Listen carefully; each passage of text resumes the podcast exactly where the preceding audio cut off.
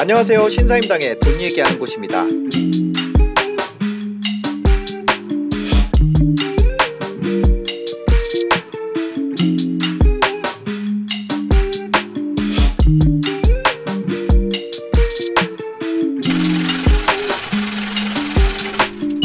비트코인은 정말 이 가상 세계의 국가 전반에 걸쳐서 통용되는 어떤 기축 통화의 개념이기 때문에 아, 비트코인이 기축 통화의 역할을 하고 그 있어요. 가상 세계에서는 기축의 역할 비슷한 걸 하죠. 네. 실제로 이제 해외 거래소들 많이 가보시면은 볼 수 있는 게 네. 뭐 바이낸스라든지 뭐 등등 거래소 가면은 네. 물론 스테이블 코인 기준으로도 가격이 보이지만 음. 비트코인을 중심으로 해서 여러 가지 가상 자산들의 환율이 보이잖아요. 아 그래요. 네. 아 저 잘 모릅니다. 저는 업비트밖에 안 해봐가지고. 네, 심지어 업비트도 그렇게 되어 있어요. 어, 업비트에도 원화로 표시되던데. 원화로 되어 있는 탭 다음 탭이 네. 그 비트코인 대비로 그러니까 비트코인 아. 대비로 다른 코인들을 사고 팔 때 가격이 네, 찍혀 네, 있거든요. 네, 네. 그러니까 예를 들면 지금 환의 세계에서도 달러가 기축 통화라고 우리가 이야기하잖아요. 맞아요. 네. 왜냐하면 어, 유동성이 작은 여러 가지 그 기축 그 법정 화폐들을 네. 예를 들면 뭐 베네수엘라 화폐와 음. 뭐 말레이시아 화폐와 바로 바꾸려고 하면 서로 유동성이 잘 없는데 네네. 그거를 달러를 기축으로 해서 이렇게 바꾸면 바꿀 수 있잖아요. 네네 맞아요. 그런 것처럼 달러가 이제 여러 가지 외환들 사이에서도 기축 역- 역할을 하는 것처럼 아, 가상자산 시장에서도 비슷한 역할을 비트코인이 좀 하고 있죠. 아 그러면 예를 들어서 코인을 무슨 종류의 코인이 됐건 유저가 많이 늘어날수록 비트코인을 이용하는 인- 인구는 계속 늘어나게 되는 거네요. 뭐 큰 틀에서는 좀 그런 개념이라고 비유할 수 있어요. 그게 이제 아. 다른 코인들에 대해서도 그렇고 네.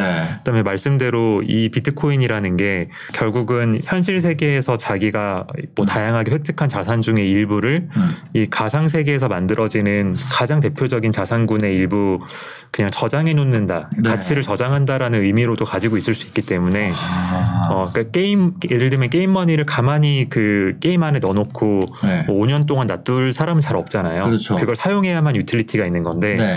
뭐 금은 그렇지 않을 수도 있죠. 네, 그냥 네. 금은 내가 금고에 넣어놓고 음. 충분한 시간 동안 그냥 투자의 개념으로 네. 가치를 저장시킬 수 있잖아요. 아 비트코인은 자체로서 갖고 있는 어떤 유틸리티성은 없다는 거잖아요. 어, 이- 이- 있을 수도 있지만 네. 그냥 가치 저장으로서도 많은 사람들의 음. 합의가 만들어지고 있기 때문에 음. 어, 뭐, 결국은 점점 더 많은 사람들이, 이- 어, 이런 새로운 자산군이 가지고 오는 경제 시스템의 성장을 믿는다면, 네. 어, 그, 그냥 가지고 있, 는것 자체로도 음. 그 커뮤니티에 참여하고 있는 거죠. 아 그러니까 비트코인은 그냥 환전을 해놓은 개념이네요. 네. 근데 또 이게 게임이랑 다른 점은요, 음. 뭐, 디아블로나 이런 게임들은 네. 결국 게임들은 수명이 있지 않습니까? 맞아요. 수명이라는 게 그 회사가 중앙화돼서 만든 컨텐츠를 다 플레이하고 나면 할 게 없어지잖아요. 맞아요. 그래서 뭐 디아블로를 뭐 한 3년, 5년 동안 하는 사람은 없겠죠. 그렇죠. 열심히 하면 뭐 한두 달 하면은 이제 네. 할거 거의 다 해보고. 네. 그다음에 떠, 떠나는 거죠. 네. 그 비유를 하면은 뭐 디즈니랜드나 에버랜드 같은 거예요. 음. 그냥 하나의 회사가 재미있게 놀 수 있는 걸 만들어 놓고 음. 거기 들어와서 어 예를 들면 이제 에버랜드나 디즈니랜드에서 파는 어떤 내부의 환전 시스템이 네. 있을 때 네. 거기에 있는 토큰을 사가지고 이제 쓰고 음. 다 즐기면 할 게 없으니까 나가죠. 근데 어, 말하자면 비트코인을 포함한 이 탈, 탈중앙화가 잘 된 커뮤니티의 생태계는 네.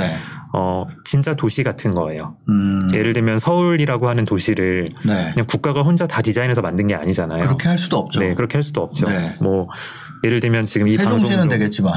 근데 서울 정도 서울이라는 거는 그렇게 생긴 건 아니죠. 그렇죠. 물론 국가가 네. 처음에 계획을 가지고서 네네. 어, 최소한의 어떤 뭐 도시 정비 음. 계획 같은 걸 세웠겠지만 네네.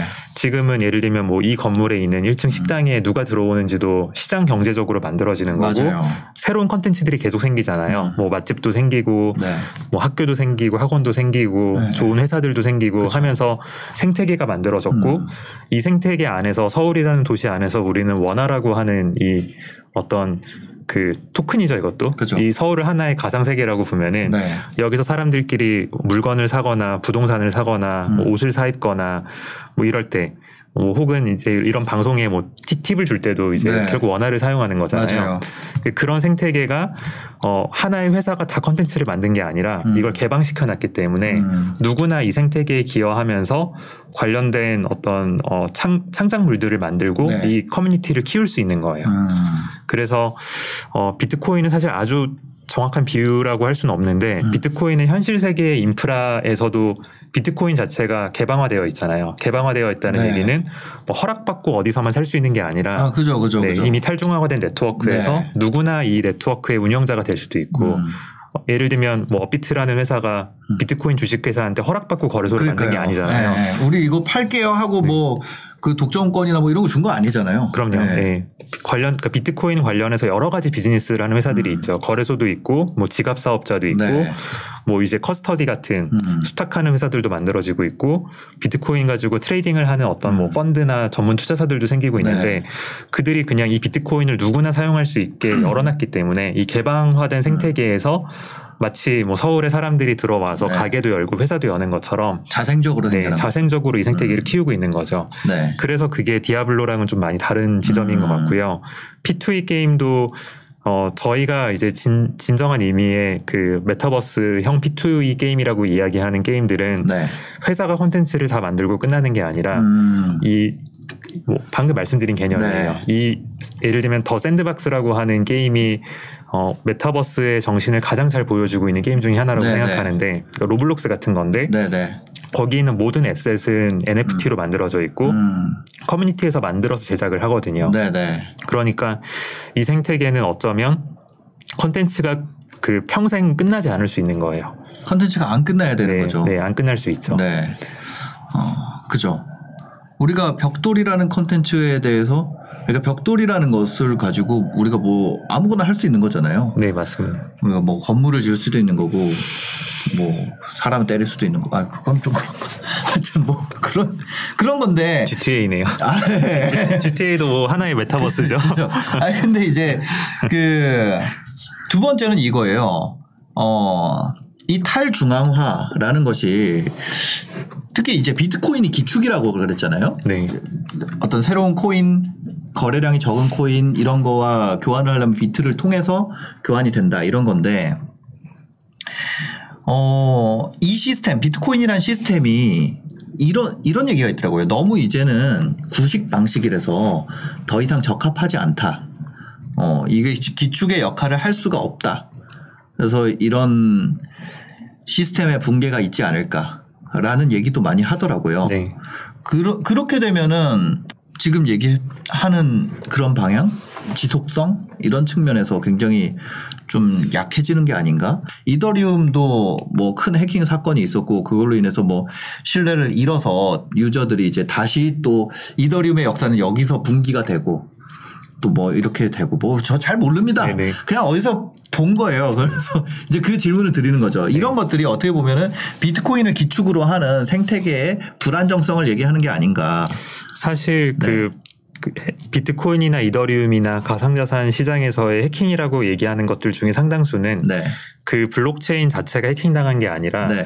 그걸 결국은 어떤 중앙화된 플랫폼이 가지고 있잖아요. 네. 그 시스템이 해킹당한 거라서 음. 그 본질의 해킹이랑은 좀 이야기가 많이 달라요. 네. 예를 들어서 실제로 비트코인과 이더리움 둘 다 뭐 나이가 이제 꽤 먹었죠. 네. 비트코인은 10년이 넘었고 네.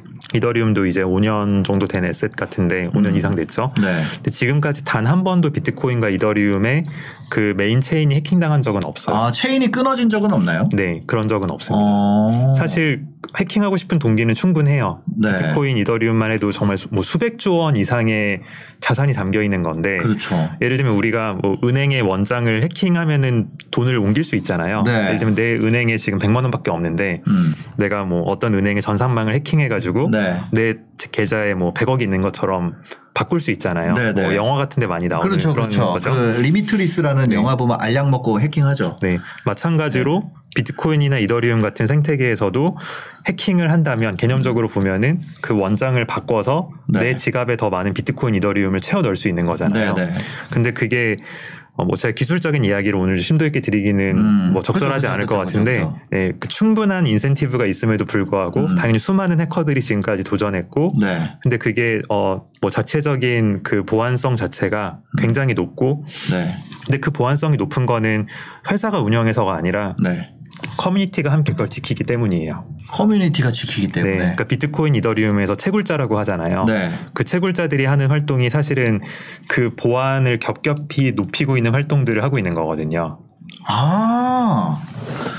비트코인 캐는 게 네, 그게 뭐 비유를 해서 채굴이라는 표현을 쓰는데 네. 그 행위의 본질은 어, 외부의 이제 어떤 그 비정상적인 공격 시도를 통해서 네. 그 새로운 블럭을 만들어내면서 음. 인위적인 데이터 값을 넣는 거를 거의 불가능에 가깝게 만들어낼 정도로 네.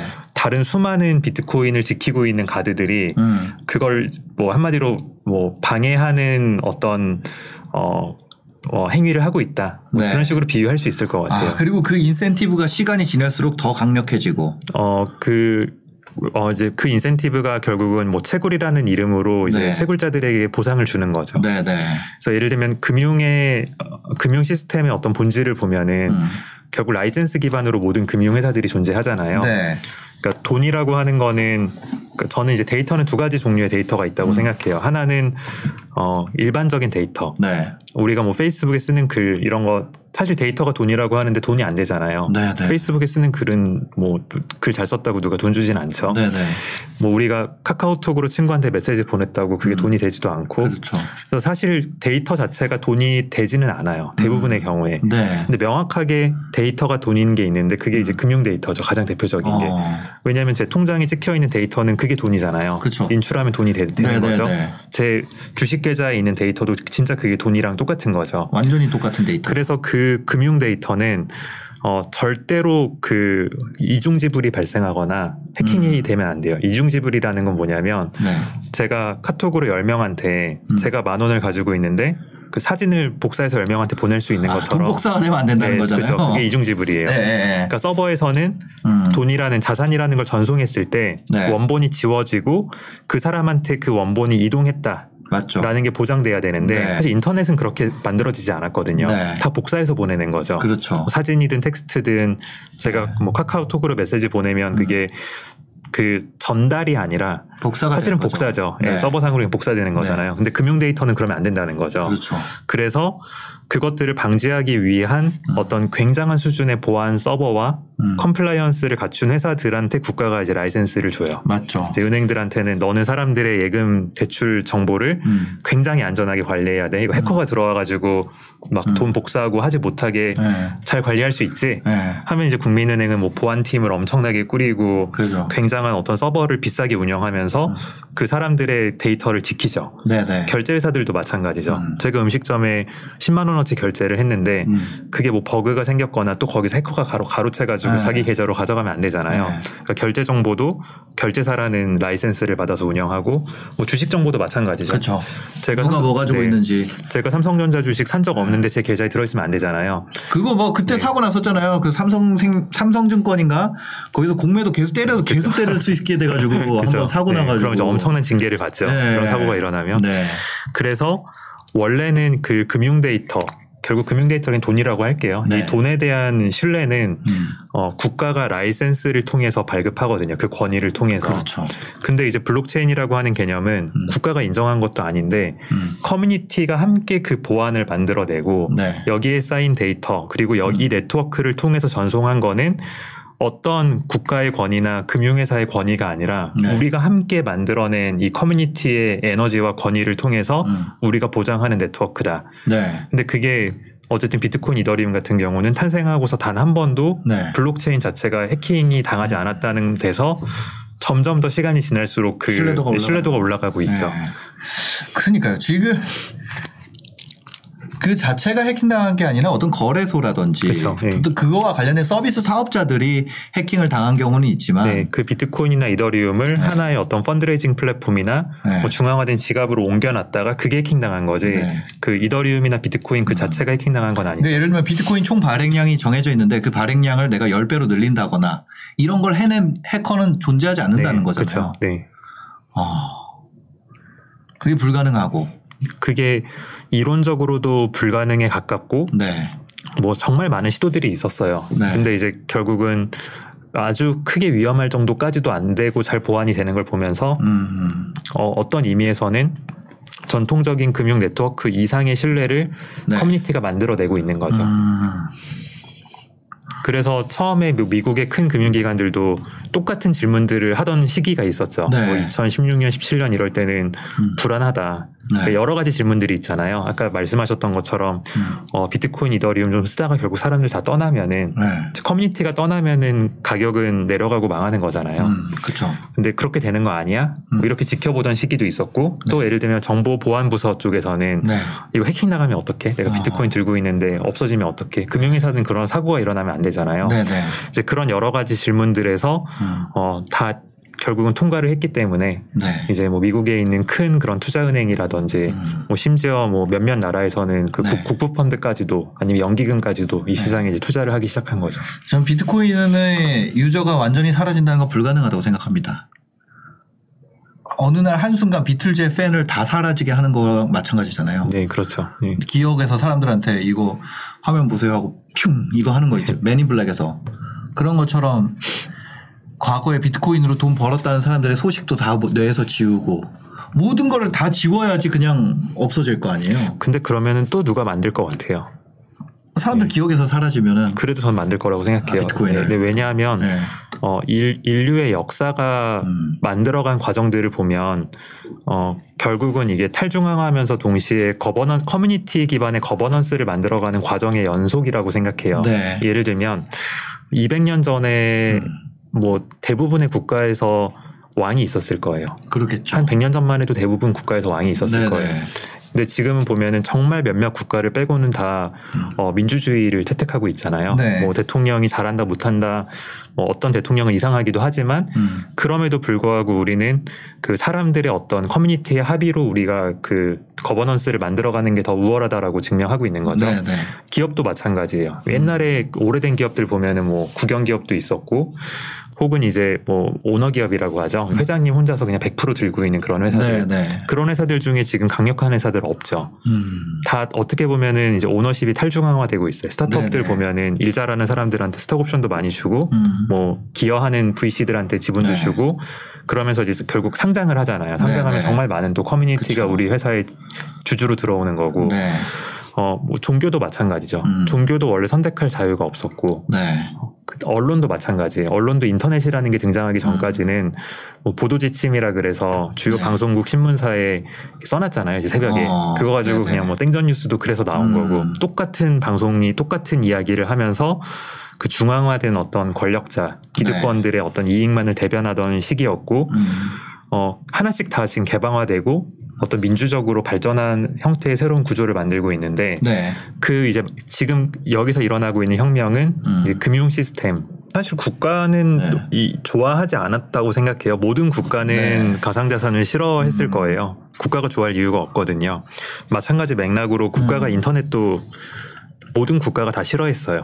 네. 네, 뭐 미국에서도 처음에 인터넷이 음. 나왔을 때 어떻게 보면은 가상자산 시장 초창기처럼 네. 뭐 굉장히 문제 많은 거다. 음. 한국에서도 그 기록이 남아 있거든요. 네. 그 인터넷 포털 사업자들 대표들 불러다가 청문회도 열리고 그랬어요. 아. 그래서 이메일이라는 걸 열어, 만들었더니 네. 여기에 뭐 포르노랑 네. 불법 도박 관련된 것만 꽉 차 있는데 어. 이런 백해 무익한 거를 왜 뭐 누구의 이익으로 지금 이, 있다고 지금 사업을 하는 거냐 이메일을. 네, 이런 질문을 국회의원들이 했던 네. 기록이 남아 있어요. 한국도 보면 아, 그래가지고 저기 네. 뭐야 저기 다음에서 한메일이죠 한메일 네네. 거기서 우- 온라인 우표제 뭐 이런 거 도입했다가 망하고 이랬었잖아요.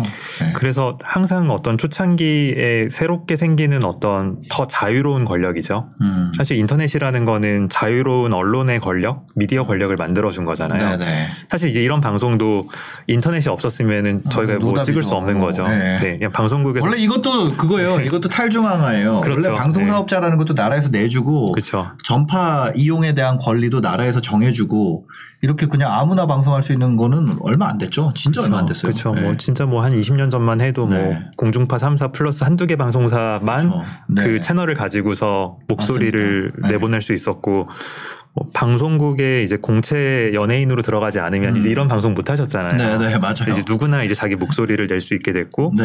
근데 그게 사실 국가 입장에서 그 당시의 권력자들이 누가 이걸 좋아했겠냐는 거죠. 음, 안 좋아요. 싫어하죠. 네. 네. 네. 근데 그럼에도 불- 불구하고 결국은 인류의 역사가 보여준 건 음. 많은 사람들이 원하는 방향으로 그냥 국가가 가고 거버넌스가 만들어진다. 그게 이제 네. 민주주의가 채택된 이유잖아요. 그렇죠. 그래서 결국 뭐 그런 흐름에 있다고 생각해요. 음. 이제 돈이라는 것, 금융 시스템의 유통이라는 것도 음. 원래는 국가가 모든 걸 통제했던 거고 네. 이 시뇨리지라는 거는 그 중앙은행만 발행을 할 수 있었던 건데 네, 네. 어 근데 사실은 이 시뇨리지라는 게 어떤 의미로 보면은 스타트업이 또 하고 있는 거랑 비슷하거든요. 음, 그러니까 새로운 가치를 만들어내는 회사를 만들고 네. 그 지분이 이제 코인만큼 유동화되지는 않지만 네. 그 예를 들면 쿠팡 같은 회사를 보면 그렇죠. 처음에 뭐 100억, 200억짜리 회사 만들어서 음, 증자하는 거죠. 네, 증자하면서 가치가 네. 막 커지는 네, 거잖아요. 네, 네. 그 근데 이게 가상자산이랑 이제 차이가 있다면 음. 그 비상장 주식의 그 주식은 아무나 쉽게 살 수 없죠. 네. 예를 들면 뭐 쿠팡도 50조 정도 돼가지고 음. 미국에 상장됐잖아요. 네, 네. 사실 굉장히 많은 사람들이 쿠팡에서 물건을 사고 이 생태계에서 음. 참여했는데 그냥 소수의 그 주주들만 그 생태계에 참여했던 거고 뭐 그쵸. 배달의 민족도 마찬가지고요. 네, 네, 네. 근데 반면에 오히려 가상자산을 기반으로 만들어지는 이 경제 네트워크는 굉장히 초기부터 이 커뮤니티에 그 들어온 사람들이 함께 그 시스템을 만들어가고 음. 뭐 거기서 이제 믿으면 계속 가는 거고 네. 안 믿으면 물론 떠날 수 있죠. 네. 그러면서 함께 그 이 네트워크의 주주가 되면서 활동할 수 있는 즉 그런 그런 의미로서 저는 더 발전된 형태의 그 경제 조직의 모습을 많이 가지고 있다 네. 이렇게 생각을 합니다. 신뢰가 무너지게 되면은 결국 신뢰가 더 중요해지는 것 같아요. 무너지게 되면 코인 같은 경우는 그냥 하루 아침에도 그냥 뭐 날라가 버리는 경우도 많고. 그래서 커뮤니티가 가장 중요한 것 같아요. 네, 커뮤니티.